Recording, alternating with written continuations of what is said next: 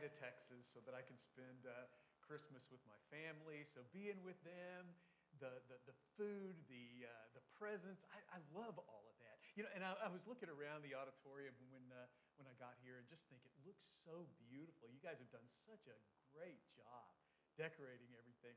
I was laughing a little bit about the garland on the podium.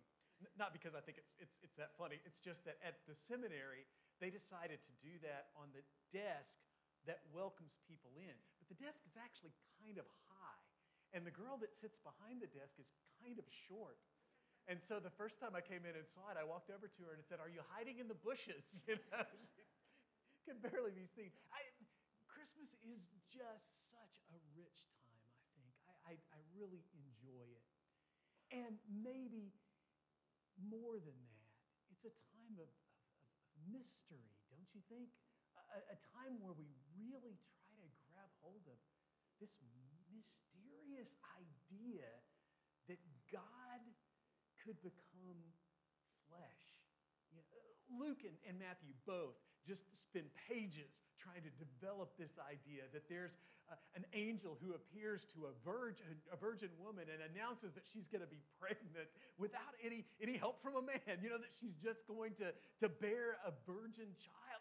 And not only that, but that it's announced to shepherds by a host of angels. You know, I kind of think that all the angels are up there because nobody wanted to be left out, right? It was that kind of a situation where they all wanted to be a part of it. So all the angels show up to announce to a little group of shepherds that Jesus.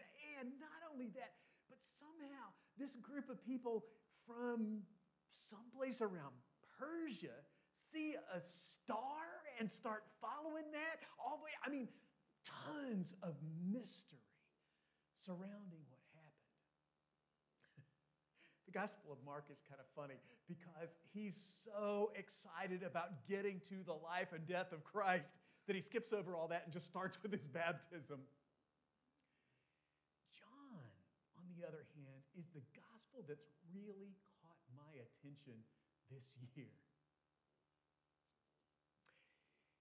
While Matthew and Luke seemed to dwell a lot on the things that we could see, the things that were observed, the things that were happening that people could talk about. John seems to say, I want to give you a different perspective on this. I want to show you this almost from heaven's perspective on what happened. So this may seem like an unlikely passage for us to go to for a Christmas time sermon, but I want us to look at the first chapter of John because I want you to see how he conceptualizes this whole idea of Christmas. So if you have your Bibles, turn to John chapter 1. I think we're going to put it on the screen here as well. But let's take a look at the passage, John chapter 1.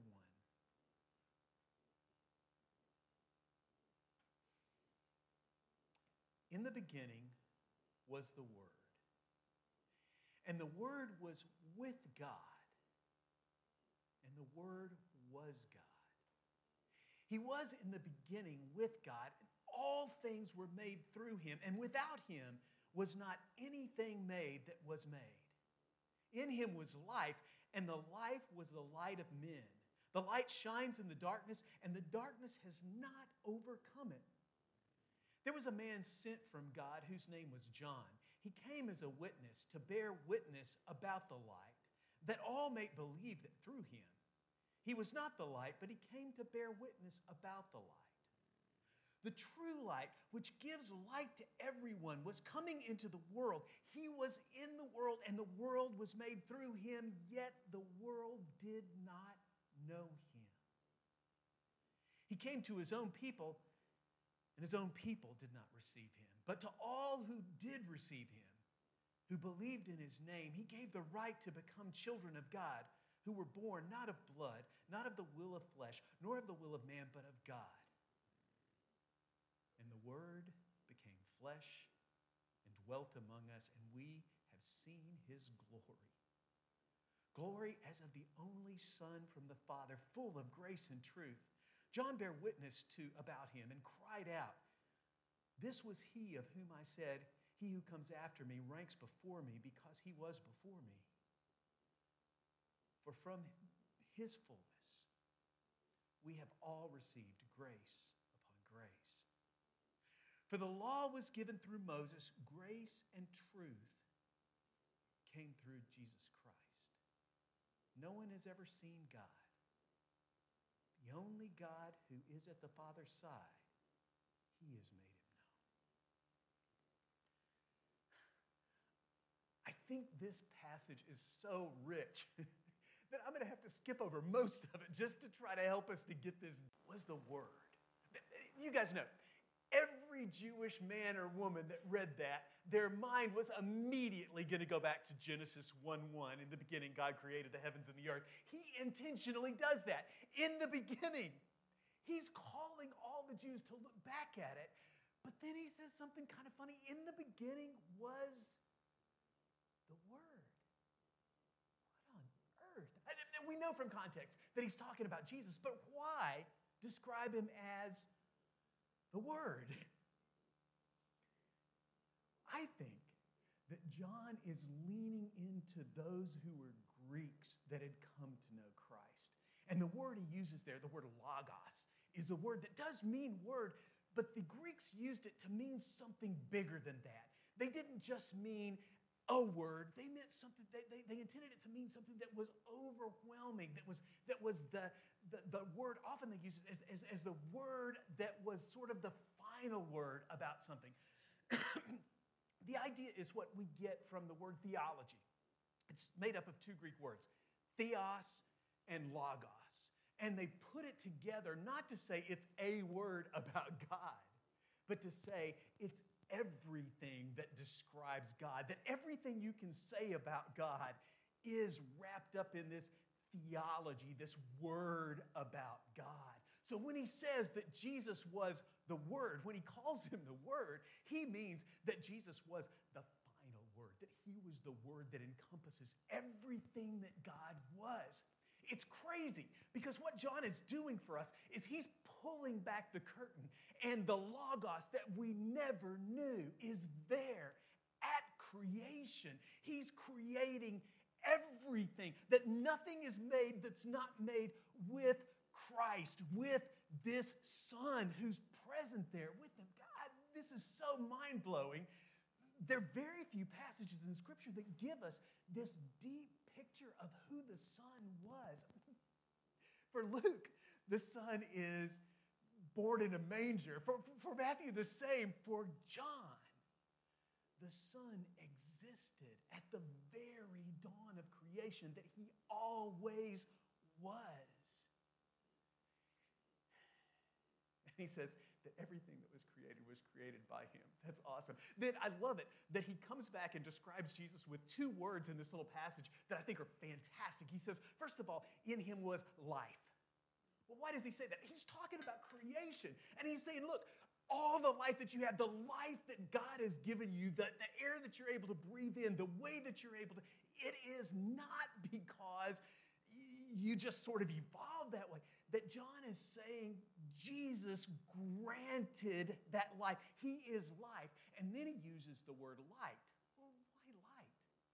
Well, I think partly it's because the very, very first thing in Genesis 1, the very first thing that God creates is light. And he separates it from darkness.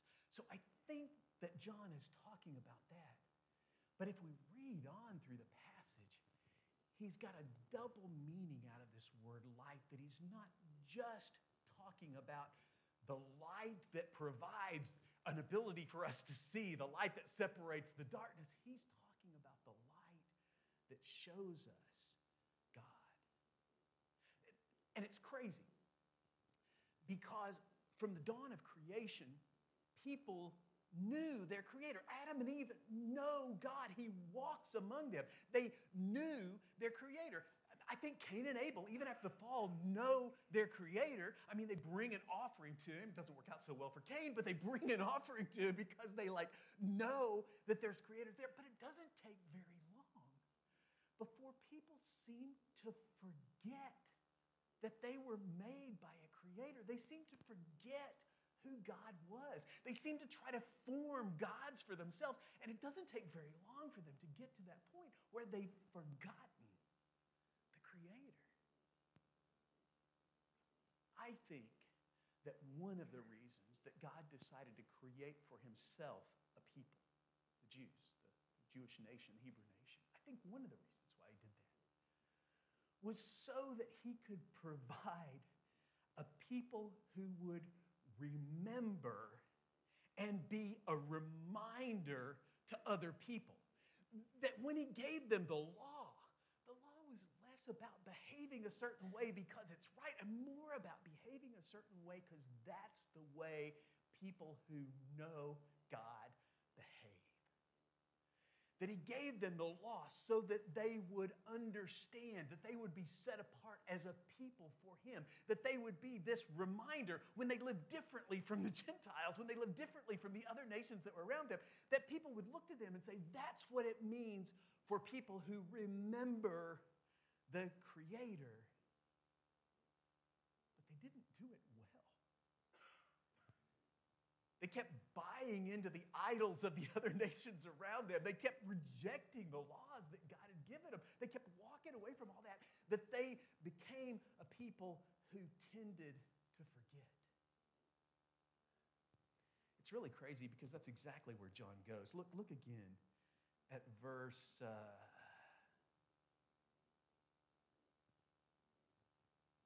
I just lost my place. Here I am. Look again at verse 10. It says he, meaning Jesus, was in the world, and the world was made through him, yet the world did not know him. They should have known him. They should have recognized him. He was the creator. He was the one that made them. They should have known him. But even though he was with them, they didn't know him. Born of a virgin, walking on water, raising from the dead, and yet they had forgotten that they were created by this God. And then he goes on, which is even more scary. He goes on in verse 11, and he says, and he came unto his own, the Jews, the people that were set apart to remember him. They were set apart to be a reminder to the world of him.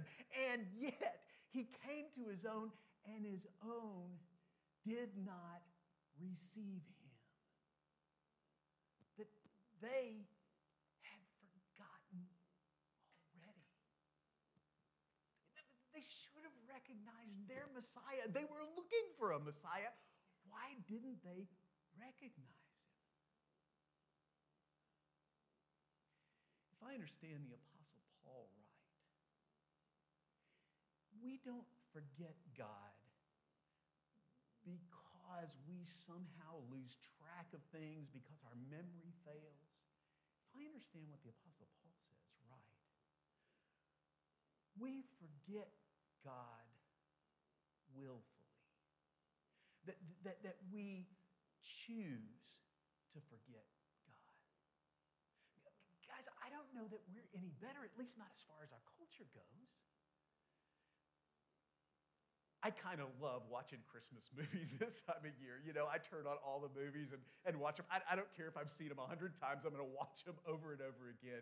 But have you noticed that how often the movies tell you a lot about Santa Claus, about snowmen, about reindeer, about family, about food, all of these kind of things that are really kind of fun, good things, tell you a lot about that.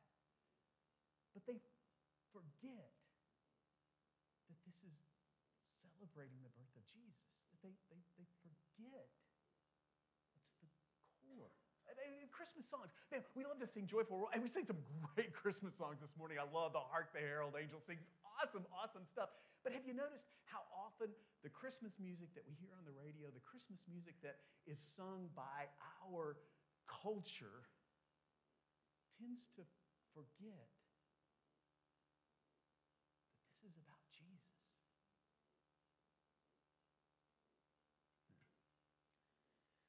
John doesn't leave us there. In verse 14, he goes on to describe Christmas in a verse. He says, the Word became flesh and dwelt among us, and we have seen his glory, glory as of the only Son of the Father, full of grace and truth. Isn't this amazing?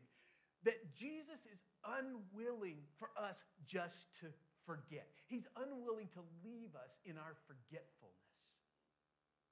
And so he comes and he becomes flesh.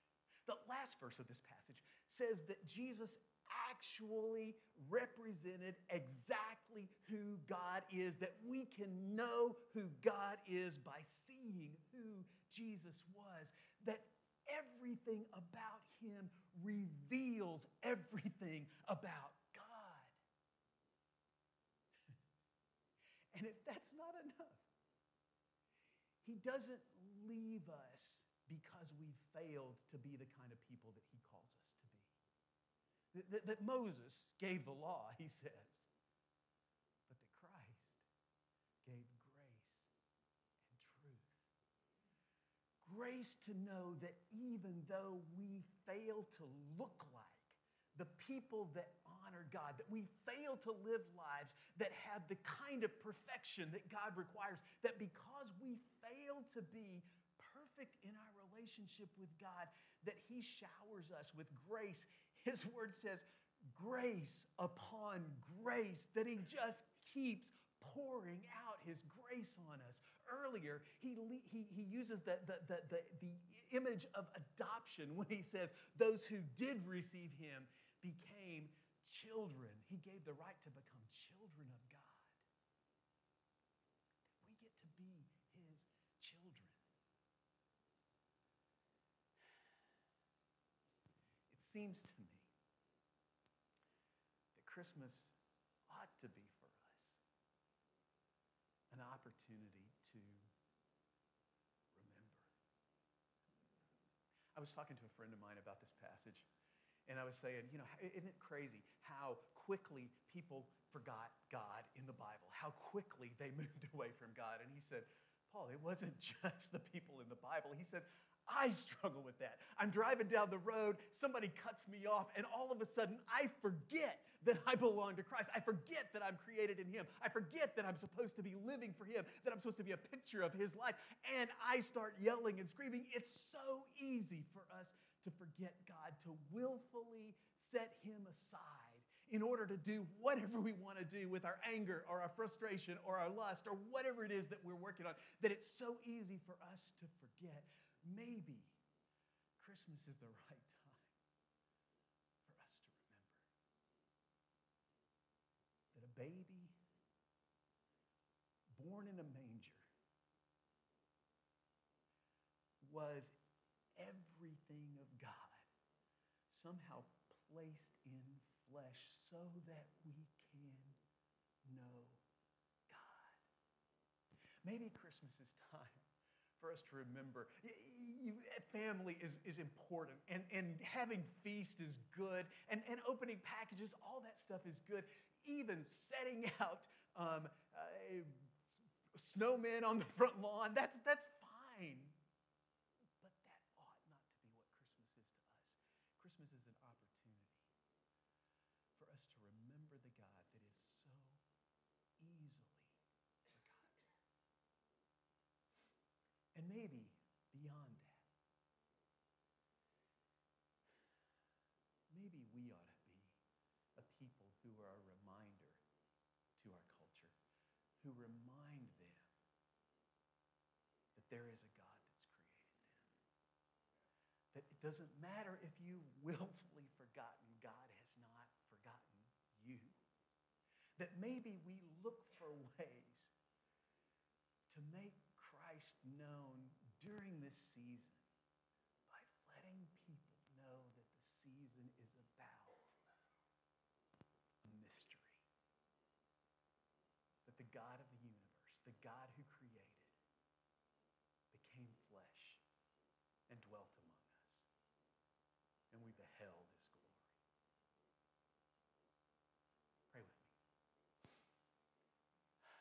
Father God, we confess that there are times in our lives where it's so easy for us to forget you. We confess that there are times in our lives when we let other things crowd you out of our thoughts and out of our imagination and out of our lives. God, we ask for your forgiveness. Help us to use this Christmas as a time to remember. And Father, help us to be the kind of people that live our lives in such a way, that talk in such a way, that pray in such a way, that we become a reminder to those around us that there's someone who created them, who redeemed them, or who's offered them